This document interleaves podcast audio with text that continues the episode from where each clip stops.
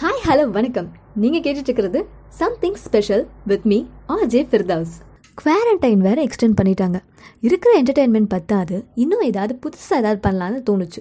அப்பதான் அந்த பெட்டி கண்ணில் பட்டுச்சு. எல்லார் வீட்லேயுமே ஒரு சில குறிப்பிட்ட பயன்படுத்தாத பழைய பொருட்களை ஷூட் கேஸ்லேயோ அட்டைப்பெட்டிலேயோ துணிப்பையிலையோ போட்டு பத்திரமா வச்சுருப்போம். இது எப்படியும் பயன்படுத்தாத விஷயங்கிறதால வழக்கமான நாட்களில் இது நம்ம கண்ணில் தென்படாது.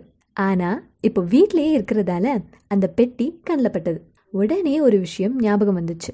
என்னன்னா ஸ்கூல் படிக்கிற சமயத்தில் இந்த ஹீரோ பென் இருக்குல்ல அது மேலே எனக்கு ஒரு பயங்கர கிரேஸ் வீட்டில் கேட்டால் வாங்கி தருவாங்க.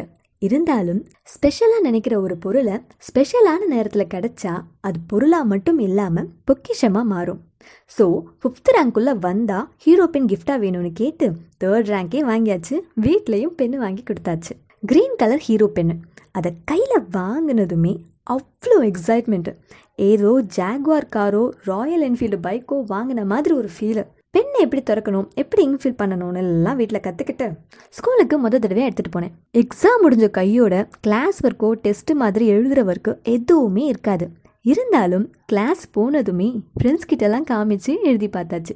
அவ்வளோ சந்தோஷம். அதுக்கப்புறம் தான் ட்விஸ்ட்டு நம்ம ஏனோ தானோன்னு கேஷுவலாக வச்சுக்கிற பொருள் எல்லாம் பத்திரமா இருக்கும். ஆனால் பத்திரமா எதை வச்சுக்கணும்னு நினைக்கிறோமோ அதுதான் மிஸ் ஆகும் இல்லையா? அதுபோல் எடுத்துகிட்டு போன மொதல் நாளே பெண்ணை தொலைச்சாச்சு.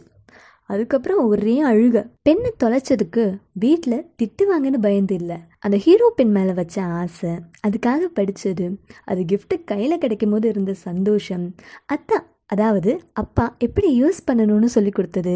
ஃப்ரெண்ட்ஸ்லாம் சேர்ந்து நான் வேணும்னா அதே மாதிரி ஹீரோ பென் வாங்கி தரேன்னு சொன்னாலும் ம் அந்த பென் தான் வேணும்.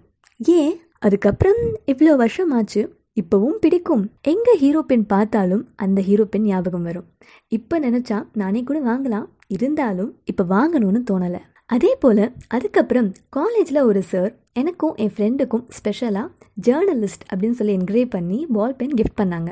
அதை ஒரு தடவை பேர் மட்டும் எழுதிட்டு பத்திரமா வச்சாச்சு. ரீசெண்டாக கூட ரொம்ப ஸ்பெஷலான ஒருத்தர்கிட்ட இருந்து பார்க்கர் பென் பர்த்டே கிஃப்டாக கிடச்சிது.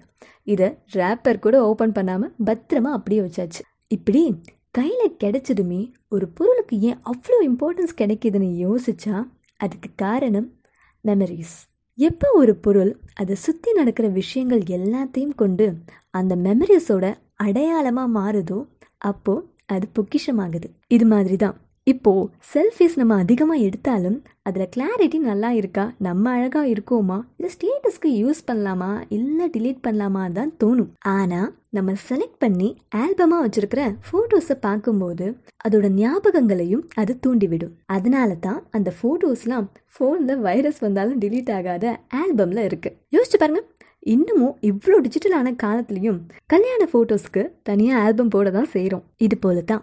பெட்டியில் இருக்கிற பயன்படுத்தாத சாதனங்களும் ஃபிசிக்கலாக எதுவும் யூஸ் பண்ண முடியாதுனாலும் அதை பார்க்கும்போது நமக்கு அது மனதளவில் கொடுக்குற சந்தோஷத்தையும் நினைவுகளையும் எதாலையும் தர முடியாது.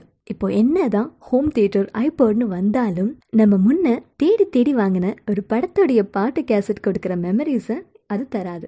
இப்போ கூட ஸ்பெஷல் மூமெண்ட்ஸில் கிடைச்ச சாக்லேட் கவர்ஸ்களை புக்கில் பத்திரமா சேர்த்து வச்சுட்டு தானே இருக்கும். இவ்வளோ தாங்க லைஃப்பில் சந்தோஷப்பட பெரிய பெரிய விஷயங்கள் இல்லை. இந்த மாதிரி சம்திங்ஸ் மெமரிஸோட அடையாளமான சின்ன சின்ன விஷயங்கள் கூட ஸ்பெஷல் தான். ரைட்டா மீண்டும் சம்திங் ஸ்பெஷலோட உங்களை சந்திக்க வரேன். அதுவரை tata ticket bye this is me R J Firdaus